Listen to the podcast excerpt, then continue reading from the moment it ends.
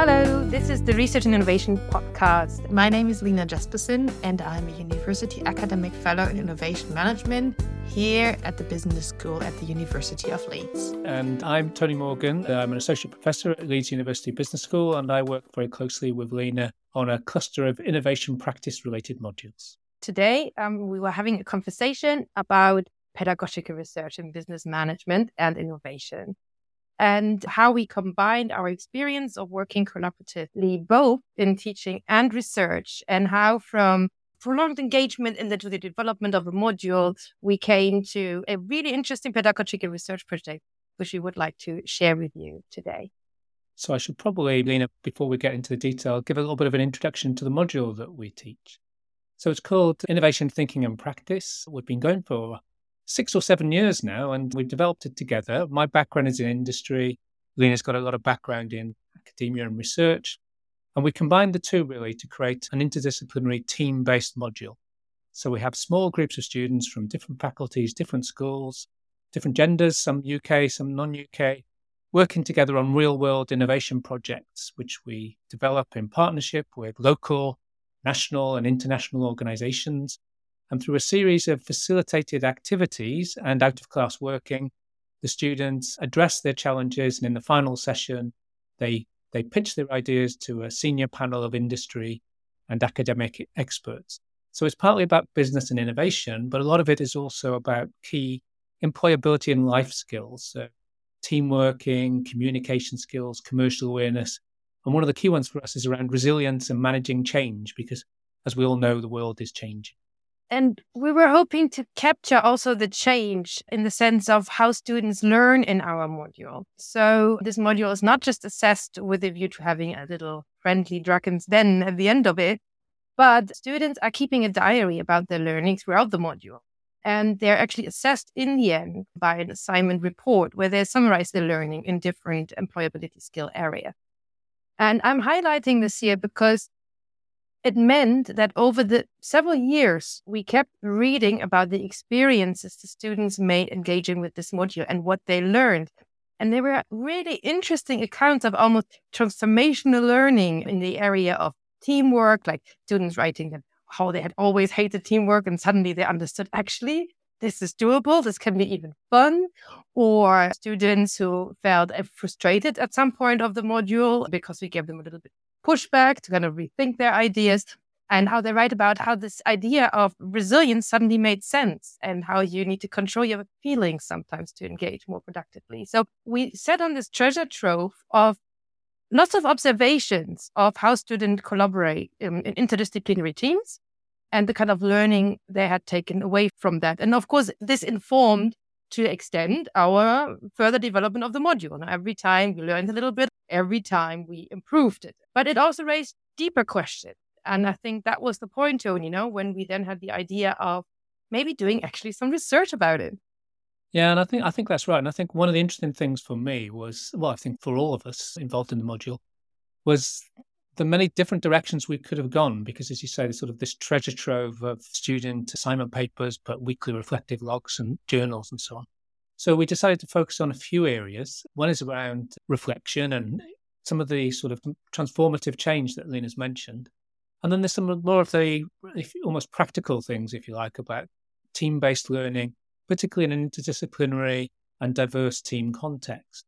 And from that, one of the areas we'd like to discuss today, which came out, was one of the techniques we use called diverging and converging, which I think is very interesting, particularly with a diverse team, different personalities, different backgrounds, different language skills, for example, and that found that very, very powerful. So that's one of the areas we sort of drill down in our research, although we've covered a number of areas, haven't we, Lena? Absolutely. So when we started to think about this more systematically, we engaged with with LITE, our eh, institute at the University of Leeds about teaching excellence, and we were lucky to be awarded a grant that would allow us to buy us out time to really look at these topics of interdisciplinary teamwork and learning, and also transformational learning in the area of employability skills. So, with that in mind, and going through usually ethics procedures and the project development procedures, we ended up with quite a structured project where we examined and analyzed in depth, I think about 60 reports and we conducted some interviews with former students we had, alumni that already left, but also those who had just engaged with us in the module. And that was exceedingly useful to kind of see how, how the learning developed over time and what students had taken away from, from this. So that kind of in-depth analysis brought us some kind of areas of basically evidence-based guidelines that we then started sharing um, with, with our colleagues, in particular those who are interested in working with groups and teams of students. Because that is something, of course, we do in many modules, not just ours, but that often colleagues had reported having problems with or where student feedback suggested that students were not really fully enjoying that experience. Yeah, I think one of the first findings we found in terms of working in diverse and interdisciplinary teams was there are lots and lots of benefits for students. And we had such a lot of uh, input from the students' papers and, journals about the benefits of working there. I've got a couple of quotes in front of me. Um, throughout our project, I saw the benefits of being part of a diverse team, with every member having different skills and experience. Everyone tackled the problem from different angles. So, you know, that's a great viewpoint. Then there was another one. There have been elements that I've taken into the working world with me. So this came from quote from one of the alumni interviews and the student, the alumnus goes on to say about the team working element, the cultural differences, the stakeholder awareness. And then finally, another one, it was beneficial to work in a team with people from different disciplines because it was very teamwork orientated. It taught me collaboration skills and how to innovate collaboratively. So that was one of our first findings, if you like, and recommendations to, to our colleagues in Leeds and elsewhere is actually wherever you can, try to get the students to work on some team based activities. And if you can, make them diverse, whether that's within the school or, as in our case, interdisciplinary, because the students really value and benefit from that. I think indeed many students told us that this is the first time ever they studied together with others who were not on the same program and brought in like a different skill set and brought in different perspectives. And it made us reflect in that process also about how there are other elements of diversity that sometimes we may, not pay attention to an awful lot. So, of course, we have lots of students who come from abroad where the language is, not their mother tongue. We have students from very different cultural backgrounds, and team working suits some of them more than others. So, as Tony has already foreshadowed earlier in our conversation, we got more and more interested in terms of what are the methods and techniques that help these um, diverse teams to kind of gel and to come together and to also enable those who are a bit more introvert or who have some language problems to really make the contribution and be part of the team that they they would like to make. And and that was kind of the second bigger area um, where we developed finding mainly showing that this technique of diverge and converge can be used very very helpfully with a view to enabling those who are otherwise often silenced in teams to actually make a more active contribution. Tony, would you like to explain that a little more? Yeah, so the problem is very much as Lena was saying. One of the challenges is that team based learning is fantastic, but it, some students find it very challenging for a number of reasons. So, one of the approaches we've taken to address that is using an approach called diverging and converging. And in the diverging, the first step Everybody's encouraged to provide input into a task. It could be generating ideas or understanding a stakeholder or many other activities individually in silence.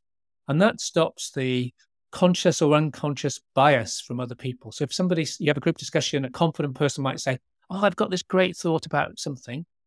Maybe the other people won't say very much, but also, even if they want to speak, their their thinking has already been unconsciously biased by that discussion that's already happened. It's stopping them coming up with their input. So by diverging in silence and getting all the students to provide their input, what that's doing is allowing every student to have a voice.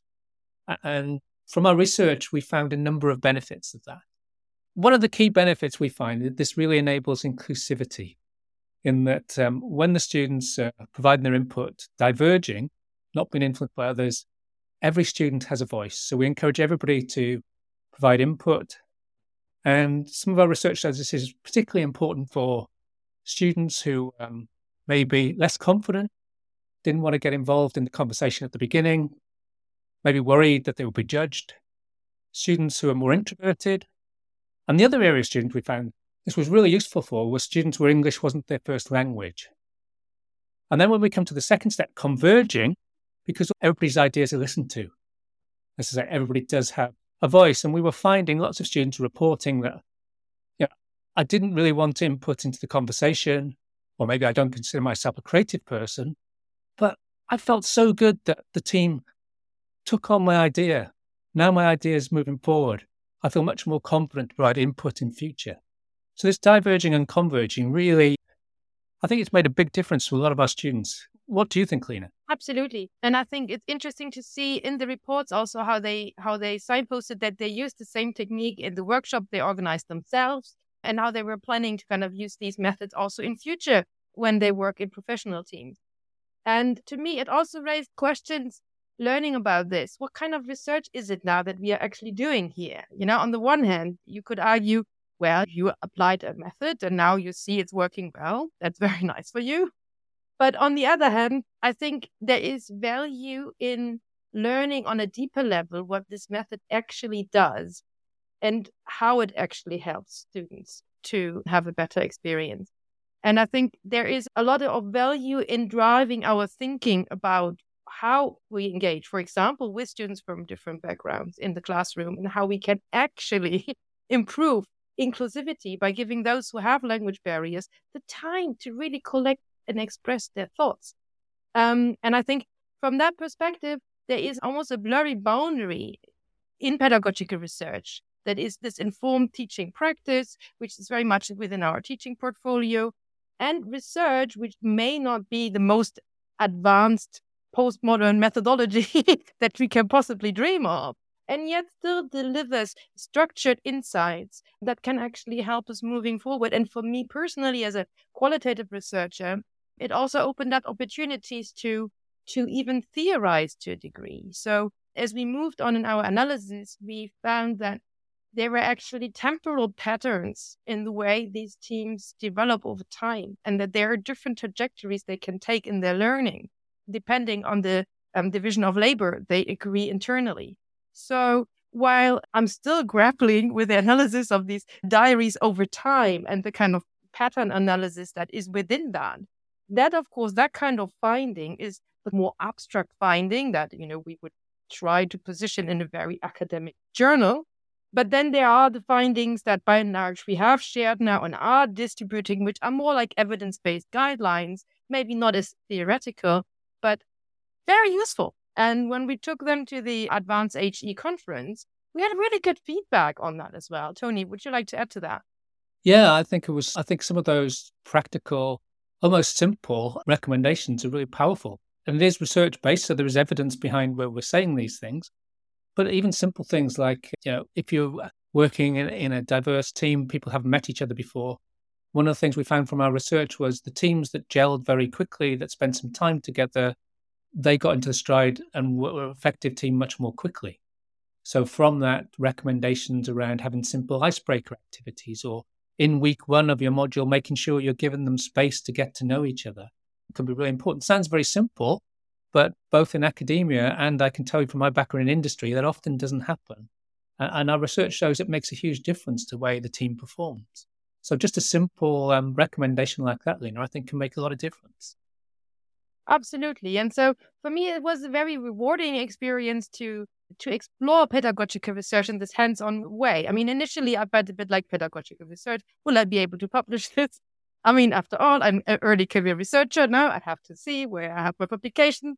But I learned so much from this. A lot that informs my teaching, but also I learned a lot about doing research with students and how this can add value. And it enables me to engage with a different community of colleagues who are interested, not just, but also in pedagogical research and attend conferences. So I would really like this podcast to be an encouragement to our colleagues to really consider whether pedagogical research, even if it's not their main area of expertise, could really be beneficial for them to make the most of the teaching they're already doing, to improve the teaching they're already doing, but also to help all of us to learn and improve and to fill some of these demands that we rightfully put upon ourselves of you know we want to be more inclusive we want to be more supportive we want to generate a good environment we want to uh, enable our students to to do well in a very complex, difficult setting they're encountering when they leave the university.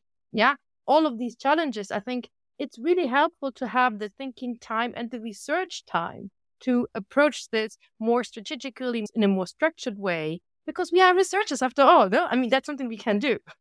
And there's one word that struck me as you were saying that was empathy.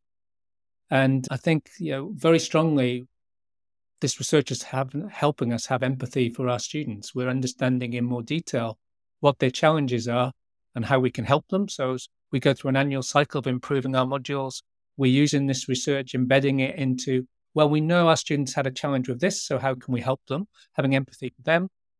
And one of the things from the research in the way that teams work together was encouraging the students to have empathy for each other, empathy for their teammates. And just a, a lovely little story. One of the things we say is working in a team, you are going to have challenges.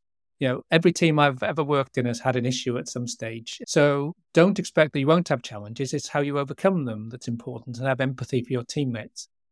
And one year we had a student who hadn't attended a couple of classes. Our attendance is fantastic, so it's not a common problem. But the other students in the team contacted that student, not in a way saying, Why aren't you here? but in the way with empathy that said, Do you have an issue? Can we help you? And it turned out that student did have an issue.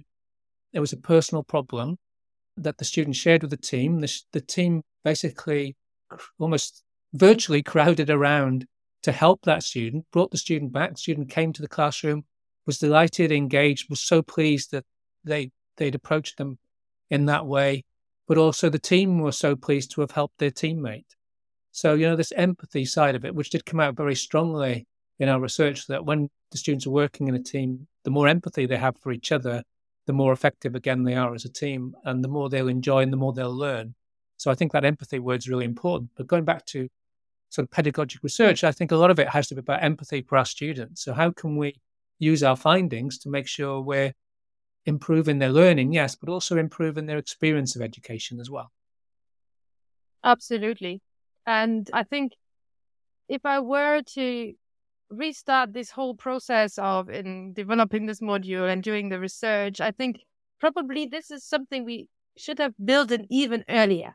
Uh, the kind of idea that we could do research alongside this module and help us spread the news, help us understand on a deeper level where we are going. But I think now that we've done that, it will remain an ongoing process. And we are still collecting new data, uh, wave after wave, and are uh, even contemplating now some sort of quantitative analysis and moving moving forward with new colleagues. Some of them joining us for some of the way, others kind of leaving, and then again different skills kept joining us. And I think that is that is really nice to see as well how this is in, in kind of ongoing effort. Yeah, and I know we should soon make this too long, but actually, you beat me to it. You know, I was going to say that as well, that this isn't a one off piece of research. What we've realized, the benefits of this, and we want to keep it as an ongoing piece. So there may be different themes each year that we focus on, but really, we've got such a, a wealth of data from our students that we can use in many different directions. So this is certainly, you know, we've had some great findings and some great experience so far, but this is something we're going to keep going. Well, thank you so much for joining us today. And if you want to find out more, please look at the podcast show notes. Lena and I have written a book in this area based upon much of our research as well called Design Thinking for Student Projects. That we've got lots of websites and blogs with very practical helps, tips, and advice as well. Please do get in touch to share the joy about pedagogical research and other related projects. And thank you so much. Thank you.